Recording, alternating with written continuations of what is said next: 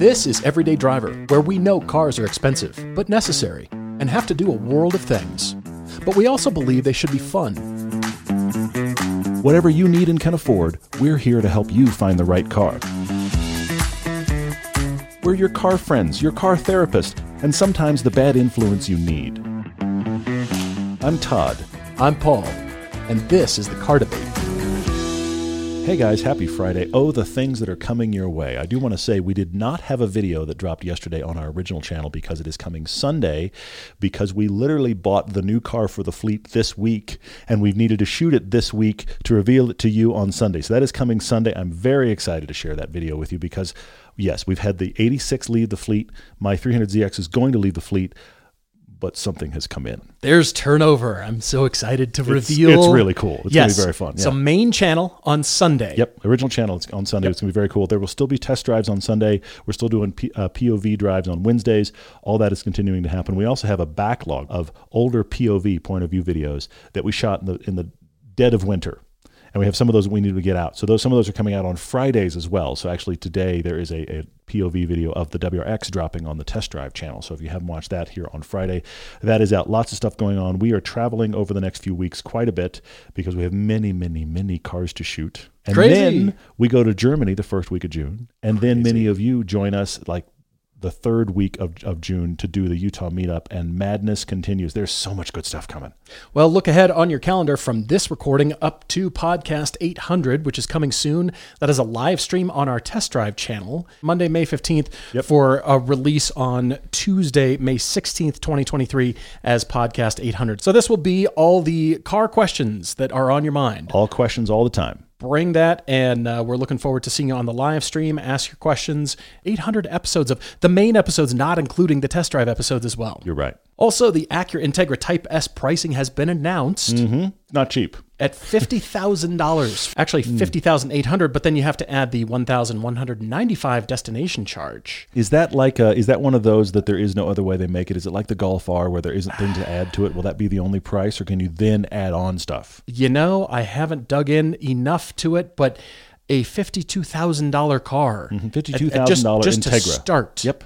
Welcome to your Integra Type S, 52 grand. Here's the really That's a crazy lot thing, of though. bones. It's a lot of money. In fact, it's enough money that you now are looking at lots of other things. Theoretically, though, at $52,000, you could buy one cheaper than a Civic Type R because of markups on the Type R. and you could get more horsepower. Slightly. Yeah, yeah, a little bit. The Type R will probably be the more fun to drive because the Acura is trying to be a little bit nicer, but it has a lot more content in it. That you can look around the Type R and go, "Where are my heated seats? Where are my true. luxury items? They Yeah, don't true. exist." True. And then you probably, and it's horrifying, you probably paid at least a ten grand markup, maybe twenty, to get a Type R. And here's the Integra that will probably be sold for close to list. I would bet you it's going to get a lot closer than the Type R will. So this fifty thousand dollar Integra Type S, that's still only front wheel drive, by the way, is fifty plus thousand dollars, which is, I mean, used M2s. You're talking a lot of Corvettes? cars. Used Caymans, used 911s, Uh-huh. All kinds of fun cars to be considered at that price. GR86 with money left over, a two liter Supra with money left over. Yeah. You can almost get yourself a new three liter Supra. You could get a used three liter Supra. I'm just, I'm riffing here. There's You'd a be an lot automatic, of but still, yeah. There's a lot of cars out there. I like the styling of this Type S. It is I cool like what they've done. And I, I do like that they've brought the Integra nameplate back. I mean, Mm-hmm. they started with just the straight up Integra, so they brought the Type S back. Well done, Acura. Well done, Honda. It really seems like they're bringing cars for enthusiasts, and I do like that. But it's not entry level kinds of prices anymore. It's- it's That's not, just yeah. it. Whatever car you're looking for, and wherever it's listed, you'll find it with Autotempest.com. Autotempest.com brings together results from all the top used car listing sites online to save you time and help you find the perfect car. It even lets you compare with nationwide results from Facebook Marketplace and Craigslist, not just your local area. Plus, you can now get email alerts for your search, so you're sure to never miss a thing. You can even price and find new cars from nearby dealers. That's why Auto Tempest is now the official sponsor of all of our test drive videos. We use it to search for new cars or used cars wherever they are. When you're doing your drive homework, you're chasing the next family car, or just browsing so you can see what's available, go to autotempest.com slash everyday so they know we sent you. Autotempest. All the cars, one search. We've got good debates for you today. Yeah, we do. First from Sean P. Sean is in Mississippi and he's been listening the past six months and he's tried to catch up as much on the podcast as he can. And he says, Thank you for bringing the drugs to the drug addict in that time. You're right. We Sean. are your dealer. That's right. We are dealing out the car car drugs right here for sure. Well, Sean needs help deciding on his next car. Or what should he do with his current cars?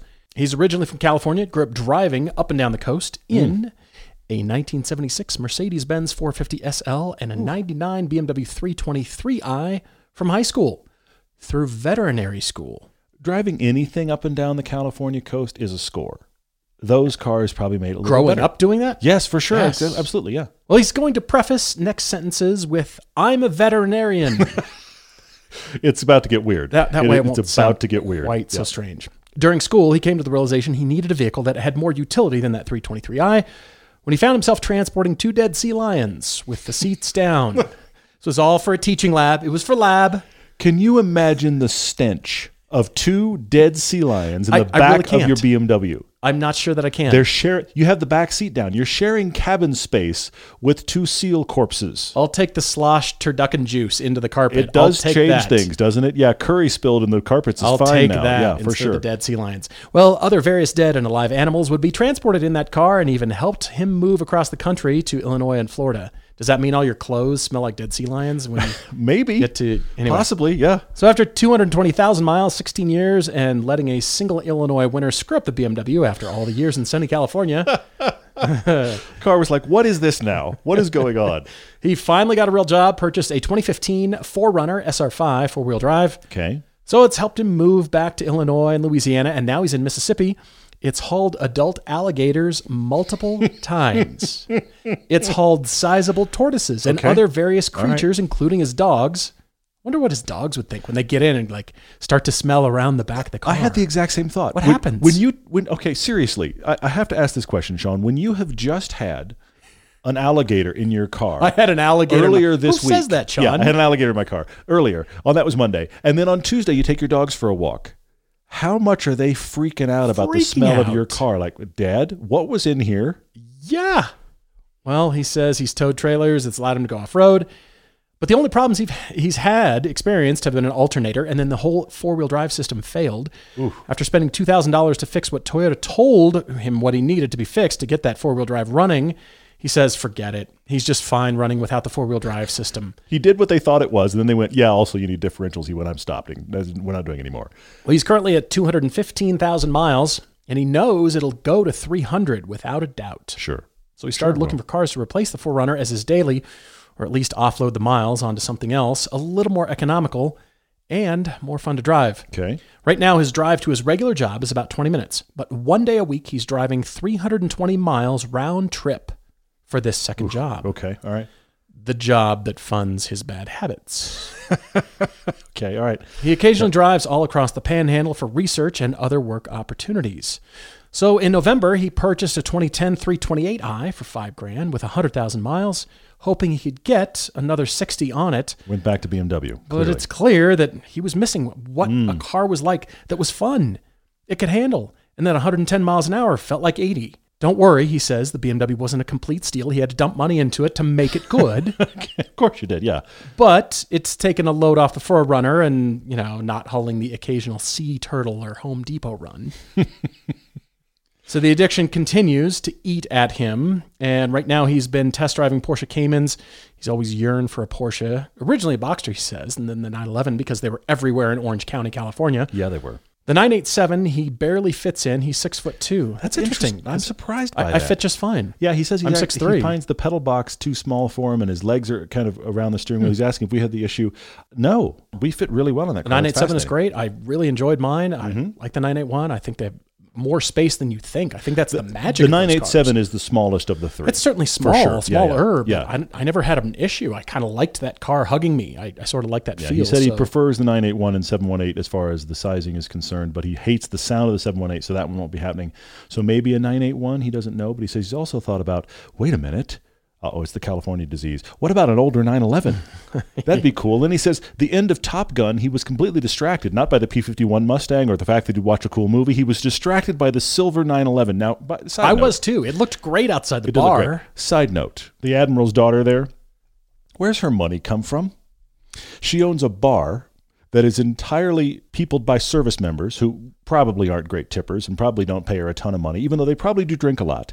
But she has that pristine 911 and a sailboat and a house near the water. Where does her money come from? That 911 is probably worth a couple hundred thousand dollars. Easy.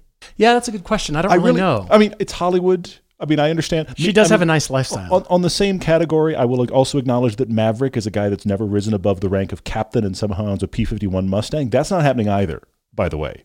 yeah, Those are true. wildly expensive. Just to keep 'em By the way. Tom Cruise happens to own that P 51 Mustang, his which is why it's in the movie, but it, it plays well for the character. But Although she was the penny that when they were uh, in the Oh, yeah, first, in the movie, first movie. that they referenced buzzing the tower, Penny right? Benjamin. And Goose le- leans over and is like, Goose has to remind him. That's, That's exactly right. the connection. That's the whole connection. It's That a, was It's a throwaway line in Maverick. but they picked But up on it. The minute that they throw that line away, if you're paying attention, there's instant backstory as to who she is, That's so fantastic. which is hysterical. But I did, I did. The minute I saw she ran the bar and then she walked out to the 911, I was like, wait, wait, wait, wait, wait. wait. I and understand. the sailboat. I understand. Dad was an admiral. I get it. But some money dropped somewhere. Anyway, So he has to yeah. throw down the P 51 and take it for a ride. He does for sure, which is which I will say trumps 911, unless of course you are a friend Sean when the 911 was really all he cared about. So now he's eyeing the old 911s. They're way beyond your budget. But anyway, he said he's toying with the idea of a C6 uh, Corvette or maybe an old Mercedes SL. Remember, he has Mercedes in his past. Or wait a minute, I don't think anybody's ever said this. A Cadillac XLR has always intrigued him. Really? So maybe one of those. It could be a daily driver. It could be just a fun car. He's not going to track it. It's going to be long drives, windy roads, that kind of thing. The 4Runner could stay. That's scenario one. Sell the BMW. Remember the older BMW that's not as great as you'd like it to be. Replace with a sports car. Scenario two, keep the 4Runner and the BMW and purchase a new sports car. Scenario three, sell, sell all of the above. The 4Runner and the BMW both go. Purchase a new sports car and consider a pickup or wait for a new 4Runner. His budget is $45,000. That's a Paul limiter, by the way. That is the Paul limiter. All right. I'm Did you blow it anyway? I didn't. I Okay, all actually right. stayed within your budget, Sean. And he did send a photo of a recent patient of his. It is a beaver with the BMW logo on its nose. He photoshopped that BMW logo right in there and And the teeth are terrifying. They really are. yeah. its lips up and it's it's awful. Anyway, I see I'm looking at your scenarios and I know that you're right. You can keep that 4Runner Mm-hmm. and get more miles out of it, even though I don't love it when a car isn't operating at spec how it was designed. I, I know Sure. you keep limping along without the four wheel drive, and you're, you're probably fine without it. Yep. The problem is spending money on a high mileage vehicle like that. Mm-hmm. On the slight other hand, with the way the car market is right now, there is a slight following for those particular 4Runners, and True. there might be somebody who would be willing to pay more than you think. I'm not saying Hmm. suddenly this is, you know, it's not roadshow antiques. like it's worth what? Faint, plop. It's not quite that. Yeah. it's not that level, but I'm saying maybe somebody, a real 4Runner Hmm. enthusiast. You're just looking at it as, yeah, I like it. It transports the dead or alive animals when I need them Crazy to. animal menagerie that happens in the back Sorry about car. the sea lion juice. Yeah, in the exactly. back. Just rinse that out, I guess, or use some baking soda or something to take the Somebody looking at the. 4Runner and says to Sean, "What happened here?" Funny story. Sorry about the oil slick from the sea lion. I, I think you're looking at the next vehicle sort of like that as that will still be the do it all, but you want to commute in good weather and have fun in the sports car that we're looking for for you. So I'm fine if you let this BMW go, this 2010 328i. It's costing you money. And again, that you might be able to get a little bit more than you think, but uh, even if you got what you put into it, you sell it for six, seven, eight thousand dollars, somewhere in there. Fine, Okay, you know, yeah. it goes away. But I do think that you like the BMW, and as much as I do want to recommend Boxsters to you or Caymans, especially Caymans, because I, I just love them, they're excellent Mm-hmm. commute cars. I don't get the sense that you're wanting track purpose or no. anything more than just I, I really love my car because it's just so fun to drive. Yeah, There's not really canyons or particular hard driving kinds of things that you're alluding to that you want to use this car for. It's just, hey, this is the fun car. Mm-hmm. And I do like that you've got BMW in your past. So right now, I'm recommending that you keep the 4Runner until you can replace that. So step one is to replace this BMW. I'm replacing it with another one actually. Are you really? Okay. Uh huh. And then once you kind of get past this BMW and you start saving again to get the new 4Runner or the new SUV, whatever that is, it doesn't have to be new at that point. It can be maybe a, a, newer one or some other mm-hmm. SUV with that rear cargo space that you that you know and love. So I am recommending an M2, the first M2. You and I recently talked about those Yeah, not long ago. Yeah, yeah. Not long ago, and I went searching, of course, on Autotempest.com. And I found a 2017 M2 for $42,365. Awesome. Like it. Only 28,000 miles. That's a find. I like that one. Found another one, 2018 M2 for 44 grand. That had 41,000 miles up in Boise, Idaho. Like it. And then the list goes on. They're Sure, all sure, right sure. in the early 40s, right in your budget. that that's sweet great. spot for M2s. You love M2 or you love BMWs, Yeah, yeah, yeah. clearly. That's the fun car. And I suppose I could say go Cayman.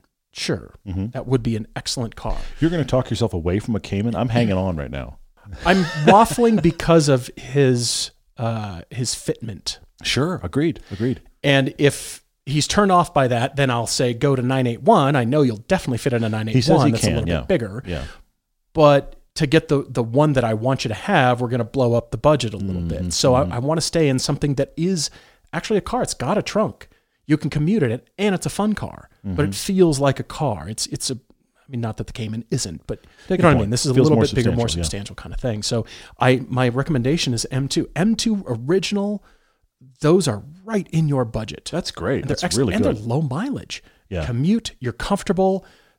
Boy, you can take that on canyon. You can track those things. They're designed to do that. It's essentially 10 years newer than the BMWs he's had. It's significantly more powerful than what he's I like that a lot. That's really good, Sean. I do think that's very good. I am also having you keep the 4Runner, Sean, because I think, you know, you never know when you need to haul a seal. I don't know. I just, I just, that's, that's your life. Today you know? is alligator day. Yeah, today's alligator day. I just, I, I still want to know what the dogs think when they climb in after a crazy too. animal and they just think, what is going on there? Anyway, so we're keeping the 4Runner because you just never know. And you don't want to have to haul something crazy in this new thing you're going to get.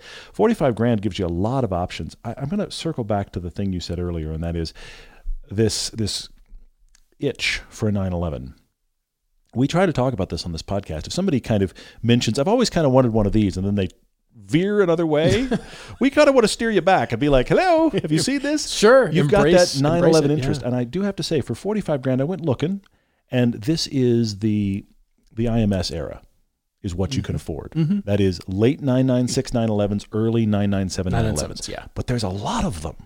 Now they're also generally they're base models. They're not S's. You can find some fours occasionally, but I found tons of 996s and tons of 997s for under 45 grand. I will interject here real quick, Sean, and say that the IMS fix is fourteen hundred bucks or thereabouts, and you can do it when you're getting a clutch job. Many people have Yes. Mm-hmm. already done that on those cars, and they specifically state it because it's a selling point. Agreed. People will buy the hey, IMS fix has been done. Great. And if it hasn't, still buy the car if you like it. It's a good price and low miles. But the high miles shouldn't scare you off e- either because the it's the cars that sit that had the problem. Agreed. I mean, there's the, the thing I did want to come around to, and you've already covered it m- better, Paul, and that is that the IMS thing, that is one of those terrible fears all the cars are going to blow up, and it's mostly internet hype. It exists, it's a real thing. Don't It get is. me wrong, Yeah. but the chances of it happening are very small, and there is a known fix. So they're not like avoid at all cost cars, which is kind of how the internet would like to look at them. So your 911 love is possible here. I do want to point that out. Okay. Paul brought up the 981 Cayman because I do think you'd fit in that. That's viable. But again, that 911 has intrigued you. So would the 911 work? I have to at least put that out there. You want to drive a C6, you should drive the C6. But I also think be careful on your shopping. You might be able to find a C7. And if you can, go C7. Either of those Corvettes, C6 or C7 Corvette, that is the 2000s era vets, and they're excellent. And definitely uh, look at those. They're comfy putting the miles on too. They are great. You're, there's no question in my mind you're going to fit in a Corvette. Yeah. You're yeah. you're gonna fit with space left over. Now the C7 improves in both interior quality and in seats, which is one of the reasons I want you to kind of reach for the C7 if you can find one. But C6 or C7 are both very very fun. Every C6 I've ever driven, I've enjoyed. Even if it mm-hmm. wasn't like the perfect spec, I'm like this is still a great car. My dad's, which is the exact wrong spec for you and I, is still really fun to drive. Yeah. It's automatic. It's base. It has okay seats. It has the the original nav system, which is terrible, and I don't care. Still a cool I'm in an automatic. I've got a lot of power. It feels good. So so definitely drive those. I thought of the 370Z. You have your choice of those for less than 45. I think you're going to fit well. That's a car that has good space. I think you're going to fit pretty well on the 370. Where are Nismos at? Because I would say if you're going 370, If look you for the can, Nismo. I, I don't know that you're going to pull off a good Nismo for 45, but you have a lot of options in 370s. They've been around a long time, which means Yeah. you have color options, manual or auto. A 370 is going to run. You don't see, at least we don't see a ton of them. We see them occasionally. We don't see a ton of them. I think Mm-hmm. the 370 shouldn't be overlooked. And then I did think, you know what? With $45,000, there are two essentially brand new cars you can take a serious look at. Okay. Two liter Supra. Yeah. Now the brand new ones may just break your budget, but the like I bought it and sold it because I realized I made a mistake. Cars, the cars with like two thousand miles on them, those are forty five. Yeah, that's good. Two liter Supra, which the is two good. liter Supra is really fun. It's it's it's very very fun. Now that's Yes. automatic only, but I think you'd thoroughly enjoy that car. And then I have to say it because it's blinking over in the corner saying "Notice me, notice me." GR86. yeah, sure. Hi. Sure. You can buy one of those and walk with money in your pocket. Brand new one of those. Let's hope. Yeah, well, yeah, yeah. Let's, Let's no, hope. don't buy a forty-five thousand dollar GR86. Don't do that. No, definitely not. Instead, buy a fifty thousand dollar Integra Type S. There you go. But at thirty-five grand, that car is fantastic, and I think is really viable. So I can't ignore it. Lots of options here, Sean. I think uh, drive homework is in order, and you need to drive some 911s. Andrew's writing in from LA with one of my favorite emails in a while, honestly, because I'm just reading his descent into madness through the course of this email. That's what we do. He's, he's saying Yeah. sorry. He's apologizing for the ramblings. Trust me, people ramble much more than than you do. But he said, you know, um, he's an old car guy. He doesn't like new cars, and then he goes into like soliloquies and chapters and verse, and it keeps adding volumes about how much he likes old cars. His current old car garage is the 1983 BMW E21, which is not the E30. It's the lesser the 1997 Toyota T100 five speed pickup that is below the Tacoma. You have the 1979 BMW 528i four speed, so that is not necessarily the sought after BMW. And then his wife has a 2017 Fiat 500e that is perfect for her commuting around LA. But the key thing about the three cars he has are not only are they old, but he pointed out that he always buys the oddball. He didn't buy the E30. He didn't buy the Tacoma or 4Runner, and he didn't buy the 328 or E3 more desirable 5 Series. He buys the quirky one, the lesser. this is kind of interesting. And so he's had these, but he realizes, you know what? I now have three old vehicles. All with over 190,000 miles. Yes. His wife jokes that he has one airbag across three cars. Wow. Yeah. So he's realizing, you know, he's, I don't know if it's growing up. I don't know if it's being more mature. I don't know if it's just sheer exhaustion. But he's realizing, I, I, need to, I need to thin this fleet out. But what do I do about liking old cars so much? he also says they're all unstable at 90 miles an hour or above. Yes, there's no speed speeding tickets there. Wow. Well, his eyes have wandered to the equivalent in the Alfa Romeo world of this car, the, this uh, the BMWs that he's got, Yeah, get rid of the E12 and getting a Berlina, the E12, which is again not the GTV. looking at the Berlina. uh huh. It's got the same drivetrain with similar weight and wheelbase. Looks stunning. You think it does? I, I agree with you. I think the GTV is spectacular, and I think the Berlina is like, oh, it's a it's an older it's an older Alfa. It's an older Italian car. but okay, every, to each your own. I get it. Other cars in his list are the Lotus 7, Okay. Lotus Europa, and other fun lightweight cars that used to be available at around $20,000. This is the trick. He's always bought old cars because they're quirky and fun and he can get them for cheap. And he's realizing all the old cars he wants now are around 30 grand. And he's going, wait a minute. If I'm going to spend $30,000, shouldn't I buy new? Which honestly, man, that is a great question.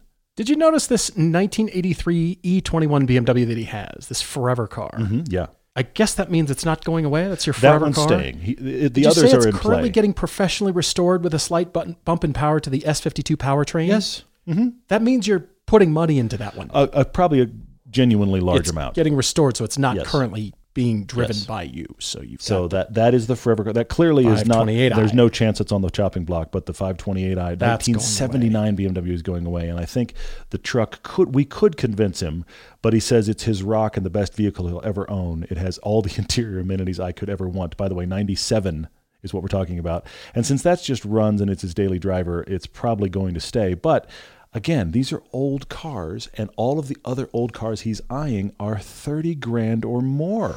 He doesn't want another BMW sedan, too comfortable of a choice. He doesn't need the practicality of a hatchback or a four door. Did you see why? The truck has six seat belts. Look up, all of you listening, look up the Toyota T100 pickup. It's not large, but his point is it has six seat belts, so his practicality is satiated.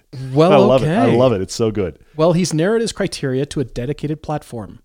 Less than 3,000 pounds in weight. Okay. Less than $35,000, and he used significant figures, so I can't round up. Darn it. You've listened before, Andrew. Good job. All right. The obvious comparisons come down to a 986 or a 987, The Boxster Cayman, yeah. a Miata, or the BRZ platform Gen 1 or Gen 2, GT86 or uh, GR86. Yep. He knows that no matter how well kept, the Cayman and Boxster will inevitably end up in the shop. And I saw that sentence and I thought, wait a minute. Yeah, I hear you on that. You have a car in the shop Uh huh. and you're looking at Alfa Berlinas. Yeah. There's no chance that won't end up in the shop or end up in your shop, you working on it. So to say that the Cayman and Boxster is going to end up in the shop, that's kind of the same thing as the Alfa, or you're already used to spending that kind of money, right? Yeah. So that's not a deal breaker. I, I agree. Also, he's he, one of the things he wants with this this new car coming in here is he wants it to be something he could take a road trip in and never think twice. Be like, yeah, I'll take a road trip. And he's concerned that a Cayman Boxster wouldn't survive a four hour road trip without breaking down. I, Andrew, I'm going to even not being the Porsche guy here. I am going to stand up and take issue because a Cayman or a Boxster with normal service is probably just going to run. Absolutely.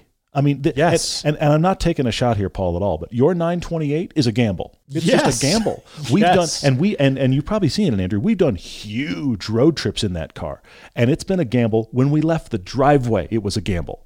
That's and, and you have done thousands of miles with it. Yes. The Cayman and Boxster are, I, I don't know another way to compare it. They're Toyota products by comparison. I agree. Okay, so now Yes. I will say this to you, Andrew. When it needs stuff, it will be expensive. You will be like, why is that so much to get that part or to get that done? It will be expensive, more than you're used to. But I would take a Cayman or a Boxster of any year right now, four hours anywhere. You pick the direction. I mean, let me put it to you this way I have to get service on my GTS soon. Yes. I've got it scheduled. Everyone sit down. It needs spark plugs. Well, it needs a new car battery. The battery is eight years old as of this point. It's the original car battery. Mm-hmm. Okay. I've had it on a battery tender and I've taken care of it, but it's the original battery. Eight Sure. years is pretty darn good. Yeah, that is just good. for the car battery alone.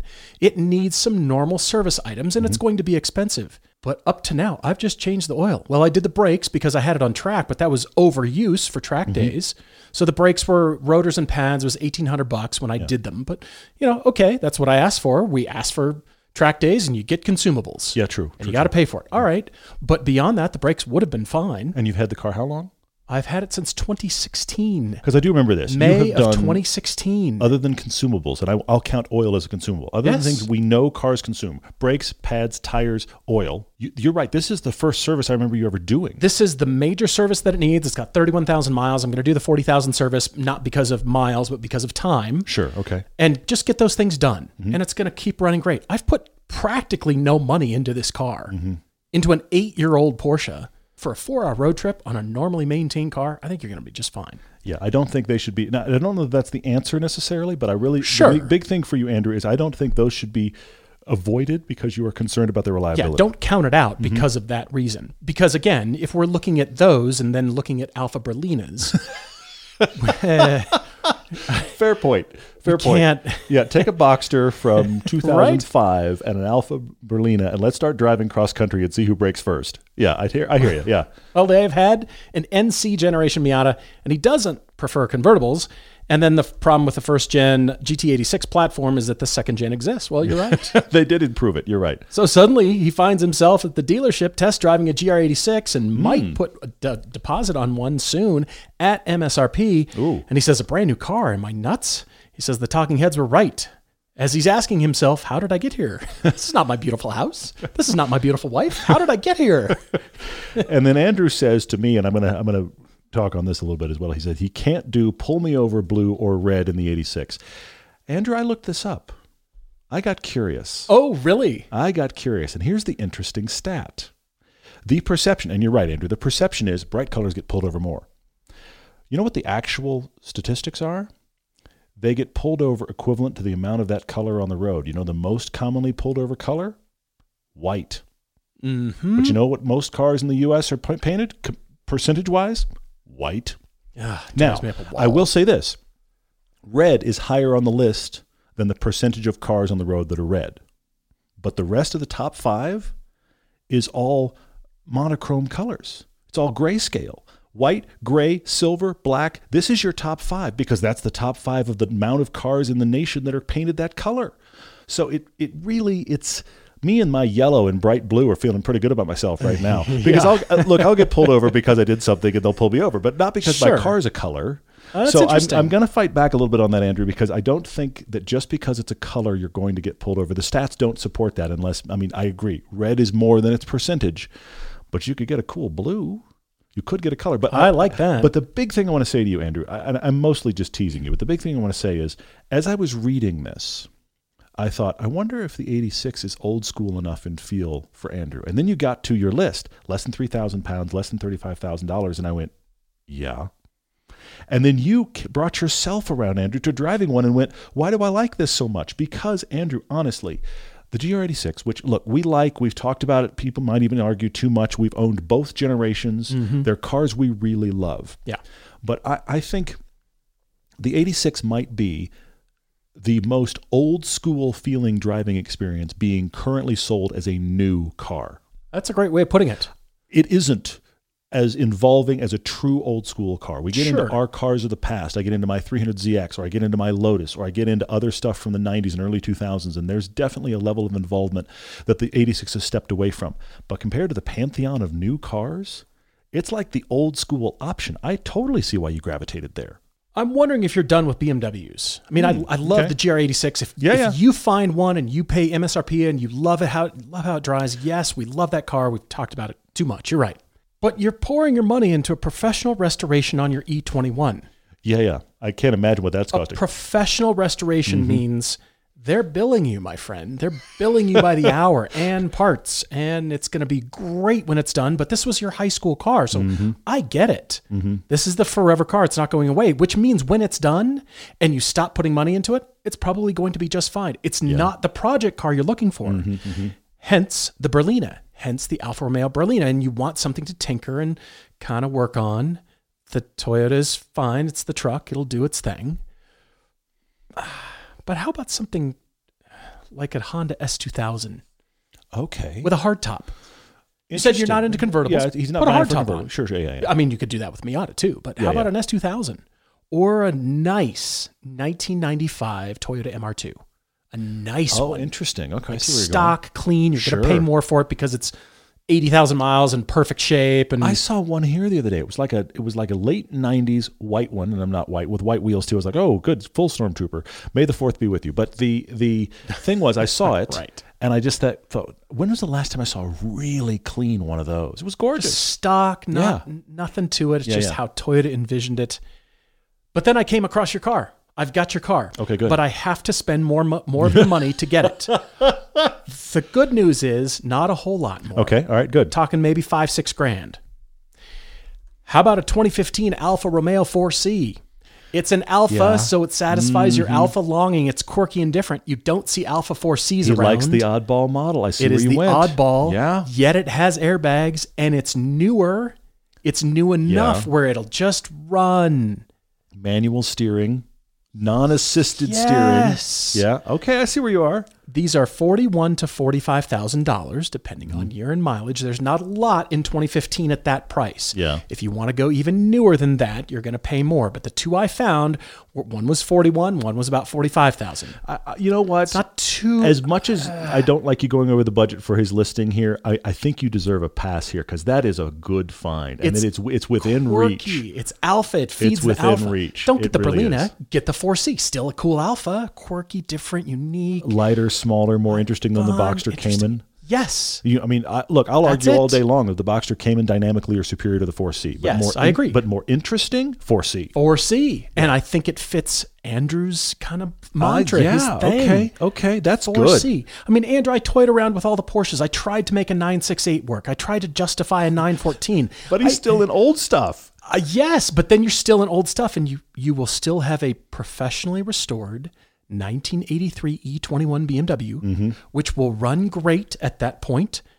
You'll change the oil and you'll drive it around, and it, it'll mostly sit Mm. because when you have that 4C in your garage, you'll walk outside and be like, "Oh, yeah, let's take that." Okay. 4C. It's an Interesting. Alfa. All right. You, you blew the budget, but I think you I did it did. as a master stroke. Honestly, very well done. I had I had to blow up the budget to get you the car that you want. I Andrew, I love the 86 and I'm going to stand on that one, but I'm going to say this. Just I'm visualizing this. You open your garage and there's the Fiat 500e, the classic BMW oh. and an Alfa 4C. I oh, think that is yeah. you can't argue with that. That's a cool looking garage. Let us know if you've got questions like both of these guys. Write to us everydaydrivertv at gmail.com. Topic Tuesdays, car conclusions, and your car debates. We want to remind you that one of the first upgrades you should do to your vehicle is better brakes. An upgraded brake system can transform a vehicle's performance and give you better peace of mind behind the wheel in any situation. Track, trail, or traffic, every vehicle deserves performance brakes at an affordable price. No matter what your vehicle is or your driving style, PowerStop has a complete brake upgrade kit for you. Head to powerstop.com. Fill in your vehicle's information into their easy to use brake finder, and you'll be matched with complete kits and components that are low dust, truly noise free, and feature upgraded stopping power. We have both experienced firsthand the upgrade quality on our own vehicles. I've got the Z36 Truck & Tow pads and rotors on my Ford Expedition, and it brakes more powerfully than it ever has. Join the thousands of drivers that have already transformed their vehicle into a stopping powerhouse today. PowerStop. Brake upgrades made easy. Questions all over the place from you guys. Thank you as always. There's one that came in from Discord. I do try to check Discord every now and then. That is the awesome place for our amazing patrons. If you'd like to be a patron of this show, you can get there actually from the the homepage of our everydaydriver.com website. You can actually hit the patron button there, and the, the main thing that you get, the first thing everybody gets, is access to our Discord server where friendships have been made. I, we haven't had a marriage yet, but it feels like it. Friendships have been made. People have met, become best friends. Kinda. Andrew and Michelle, like They were already involved. They were already prior, but, but you're right. They- still, yeah, yeah, yeah. They invited people from Discord. I mean, That's it's a true, thing. that's true. Uh, road trips have happened. I mean, it's a really, really cool community, and so there's a lot of questions and, and conversations that go on there that Paul and I aren't even a part of, and then there's ones that we are. And I was on there, and I saw Goomba, who drives a C6. I know who that is, but I'm going to stay with it. He said a question for us. Given the chance to option and swap out digital screens for old school gauges and a fully analog gauge cluster and center stack on a new car, what new cars would we do it to? You've got something. Changing the question a little bit. Okay. I think that the 86 was better with analog gauges. Yeah, yeah. I did like the analog gauges. Yeah, okay. good. I think that the Alfa 4C should have nothing digital in it what, whatsoever Right. Agreed. because it has a little screen in it and stuff that, that, that shouldn't have okay, anything in yeah, it. I mean, I, here's the thing. I like. I, I've seen it. Jason Cammisa has the the iPad screen digital dash in his Elise, and it is very cool. And it is more exact than the gauges, but I love the gauges in the Elise. That I just really, really like those. Which makes me think Supra Mm. would be interesting with gauges, wouldn't it? To actually have clocks spinning That would in be the cool. dash of You're the right, Supra would be very, very nice. And I think uh, maybe, maybe even the Corolla, the GR Corolla. That could be interesting. They And could then, integrate and then that. The, I'm thinking about what's the, the Civic Type R, the brand new one we just drove. Uh, What about a non-screen environment in that guy? Because because it's a, it's car. Fo- I mean, it's driver focused anyway. It's not about screens. I mean, you don't have heated seats even. everybody's going to bring their phone and that becomes the screen. I, I'm kind of waiting until screens go away completely again because you just use your phone. We're all wearing the, the head implant with the thing hovering above our eye that gets us onto the internet Seriously, while we drive. It's Yeah, this terrifying. giant cycle. It's there were no screens for the longest time, and those cars are very sought after. Yeah, you're right. You're and right. Uh-huh. then we went to like bad screens, and the pixels died, like in your Phaeton and the Yes. interface was like Atari. The and or, the orange eight bit dots in old BMWs. If you have an odometer that has all the dots, sell it now before something burns out because that's worth money. you had to use tape backup to restore your data. And then, yes. and then the screens got better, and then it was just the screen. And now people are going away from the Teslas to add more screens, and now the screens are starting to shrink again. And maybe we go back to no screens.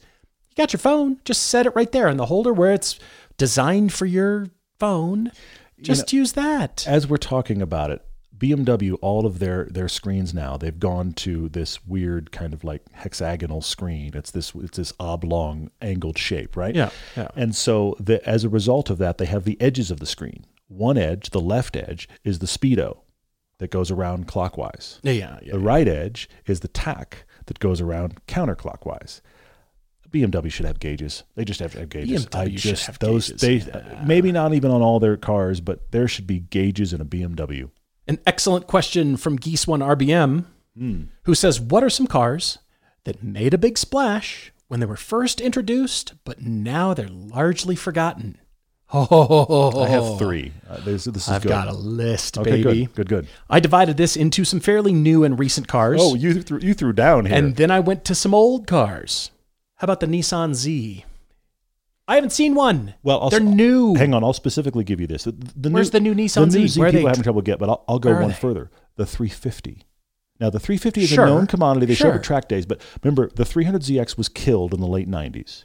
Yeah, yeah. And then they introduced the new one was coming in the early 2000s. And I remember when that dropped, 03 or so, 03 or 4, the, the concept car, everyone was talking about it. Mm-hmm, That was the that was the darling of the car industry was the fact that the 350Z existed. It was and initially good sales. But now we've gone 350 into 370, which is a revision of the 350. And now the Z, which is the 400Z, that isn't even really out yet. But that 350 was such a splash. Yeah, And then yeah, a yeah. couple years in, it was like, oh, yeah, they still make those, don't they? Yeah, even the new Z, it's sort of like I, uh, huge demand. The new Z is back, everyone. Where are they? Mm-hmm. How about the Ford Bronco Raptor? I mean, Ford Broncos in general. I see them around. Everybody's like, "Yep, we got our Broncos now." Crickets. Okay. The Cadillac Lyriq, splashy Lyriq. Yeah. Eh. Okay. All right. The Dodge Demon 170 that was just announced weeks ago. Nobody can afford it. Well, but they're Nobody's not going to take yet. it to the track. Yeah, hopefully they will. They're but yeah. announced. There's also this lag time between new car being announced. That is a real then problem. it comes right out, but then once it does come out, like the Nissan Z, and it's Mm-hmm. available, where, where is it? Where are they? Mm, interesting. The second generation Acura NSX. Splashy splash splash Well, McSplash. Ten years in the making. NSX. Yeah. One burned down on the side of the ring, so Yeah. it was back in the news, and then they're out. And That's a good point. That was a good point. Yeah. and of course, any hot sports car that's suddenly marked up like crazy at dealerships, everybody's suddenly like forgotten about it. 'cause- I'll go over here. and also in the new category, the Audi R8. Hey, the R8. Uh, R8. eh. Interesting. I have two others I want to bring up. That Are they, when are they, they new or old? They're older. When they first dropped, I feel like it's all the car industry was talking about. One of them is the Chevy Volt. Chevy Volt. When the yes. Chevy Volt first came out, it was like, whoa, what is this now? How does it work? What's going on? Because the Prius was a known commodity, and GM had made the EV1 back in the 90s. Uh, yeah, And yeah, when yeah. the Volt came out, it was it was different hybrid thinking. It was Chevy of all people, and it got all kinds of press. And a year in, you could buy them for like the change in your wallet. Okay. Okay, to piggyback off that one, I had the 2013 to 2016 Cadillac ELR on my Sure. list. Sure, yeah, because it's the same tech. It's the Cadillac Volt. that is the Forgotten. That is the stealth luxury hybrid purchase because they're they're worth nothing now. The base price of those was $75,000. It was all wrong. And the marketing was literally it was just this guy that was talking about being a captain of industry with more money knew what to do with and so this is my car, which I thought Yes. was a really weird marketing ploy. production total was just under 3,000 cars for the ELR. Uh-huh. And if you want to buy one now, I'm sure people will pay you to take it away. They're surprisingly affordable. But the, yeah, that's, That's a great one. massive failure, But in the, my opinion. But the Volt was everywhere. The ELR was at least like a what'd you do now? The Volt was everywhere. Volt was everywhere. It was a big splash. But then the ELR, like, hey, let's capture that lightning in a bottle. And nope. One other one I thought of that when it first came out, this is inside the, the history of the show as well, but when it first came out, it's all every journalist could talk about. It's all everyone that talked to us could talk about. Jaguar F Type. Oh, F Type. Okay, sure, sure. the sure. F Type was like, ah, Jaguar's back. Not that they'd really been anywhere, but everybody's like, oh my gosh, Jaguar's back. Jaguar actually pulled out an E Type and had an E Type next to the F Type at the press launch. There was all this discussion. They offered it with a manual transmission. They had a fantastic marketing campaign about the F Type's available with a manual. There's all these versions. The F Type's amazing. Everybody was fawning all over it. Even though it wasn't ever hailed as like the best dynamics ever, everybody was like, this is fun to drive. All the way to me. The first time I drove one, I was like, this is great fun to drive. Sure. Yes. Yeah. Where are they? I'm not sure. And and by the way, you can still buy them. Yeah, that's true. They're actually on the second generation right now. Well, in the old cars category, remember in 2005 when the Chrysler 300 was introduced? Yeah. Holy cow, that was the car for SEMA. Uh-huh. Snoop Dogg proclaimed it as the car that's now the cheap Bentley. Everybody's going to mod. right. You're right. Everybody was all over the 300. They sold a ton of them. Do you even think about 300s now? They're gone. They're largely forgotten now. You remember the fantastic, honestly, one of the best I've seen, the fantastic recent marketing campaign for the revitalized Dodge Dart. That's a good one. The marketing campaign was literally like all of the enthusiasts like sat up and took notice. Like, what is this? You threw out the lawyers, you threw out the marketing folks, you went back to car driving. It was it was genius marketing that, that suggests Dodge is about to drop. Dodge, who at that point and still now was flying high with big, huge sedans nobody else was selling that had Yeah. attitude and feel. And it was like, those folks have made a small car.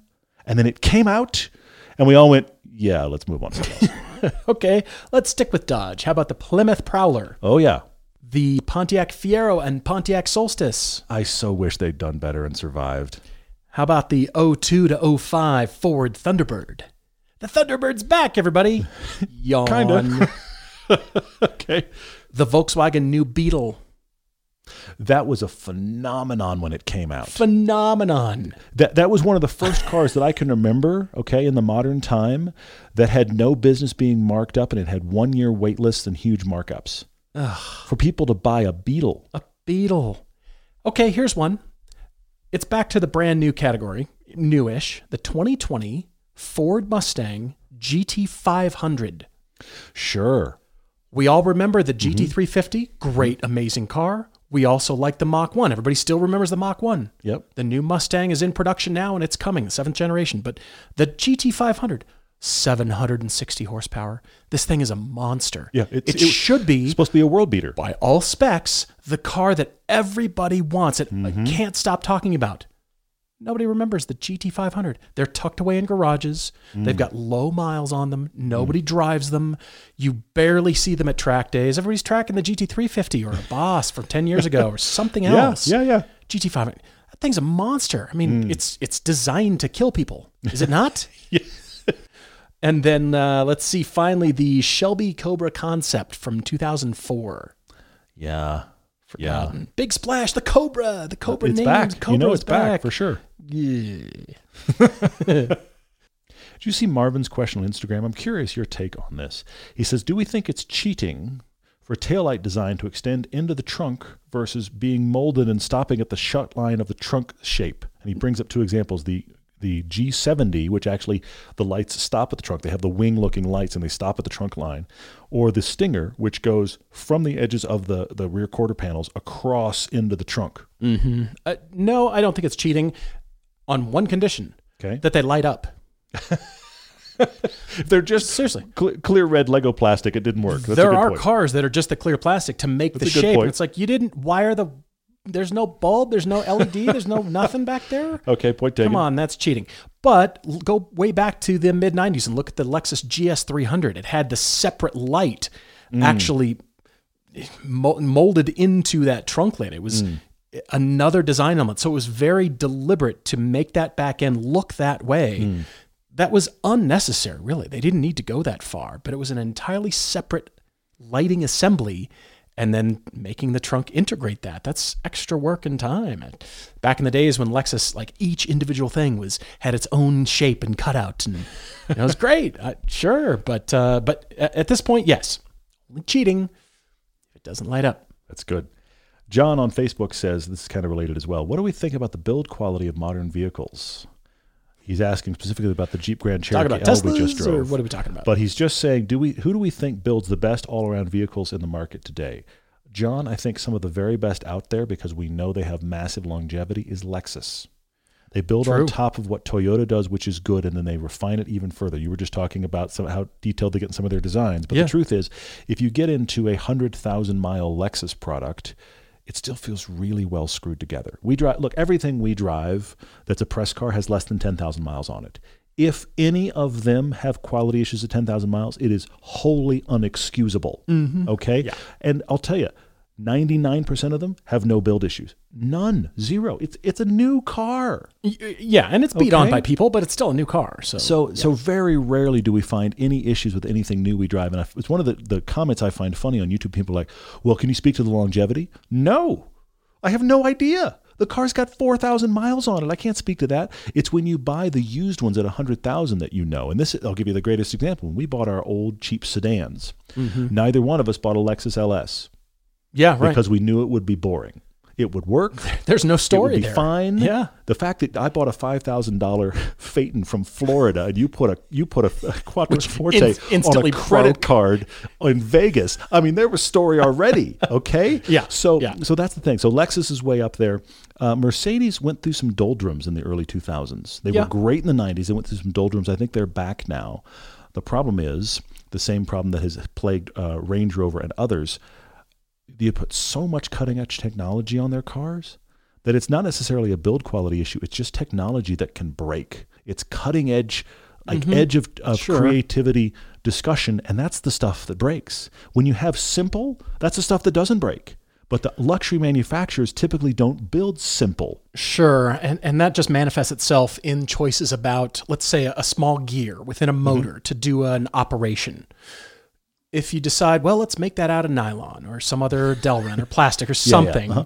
well, sure, you're kind of asking for gear slippage or that'll break or it'll become brittle or something. But, Mm-hmm. But it's saving us five cents on every car. Sure, but if it's machined or if it's Mm-hmm. cast, okay, well now it's what is that costing over time? And and that's more of a supplier issue about Sure, sure. you know supplying all those kinds of things. So it also comes down to engineering and the kind of mechanism that is engineered. If it's just a simple thing and it just works in a simple way, Mm-hmm. sure, it has a better chance of lasting longer, therefore implying better build quality.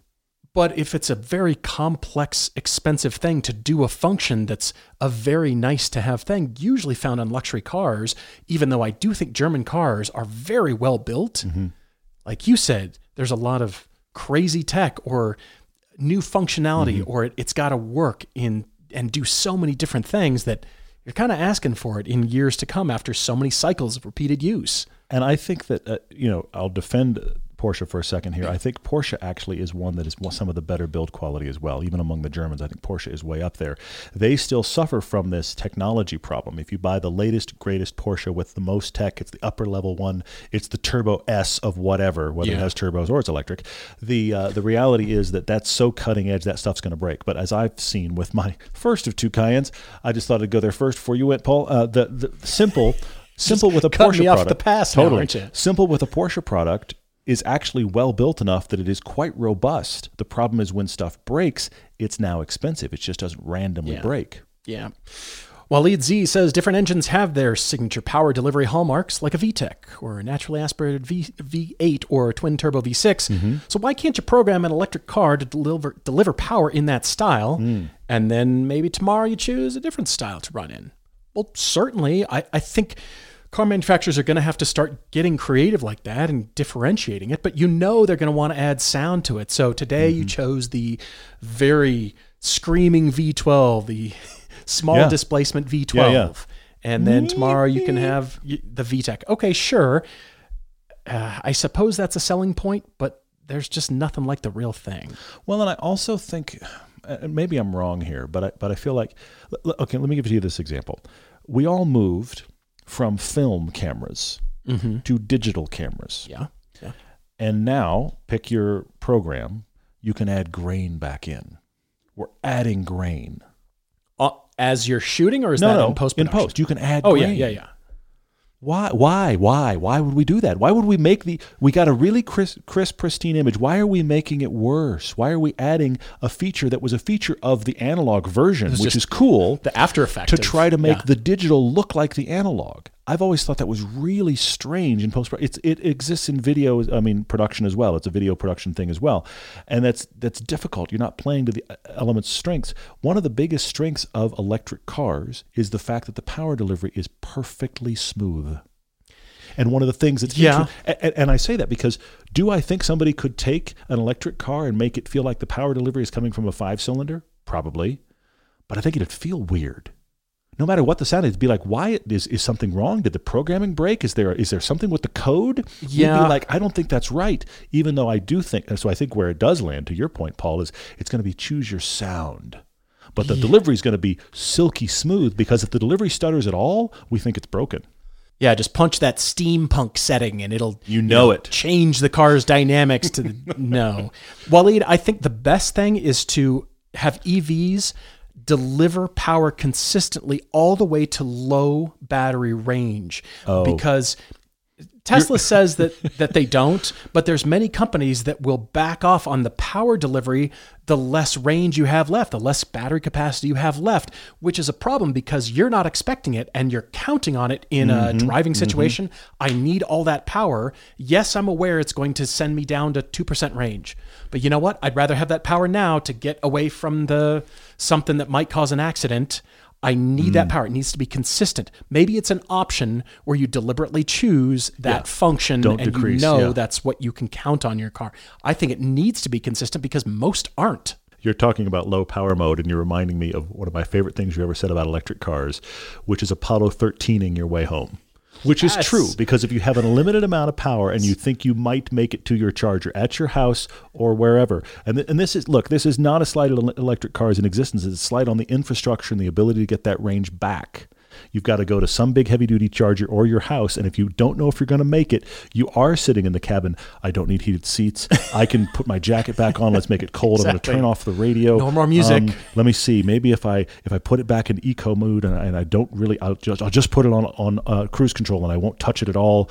Uh, oh look, my range didn't drop one more mile.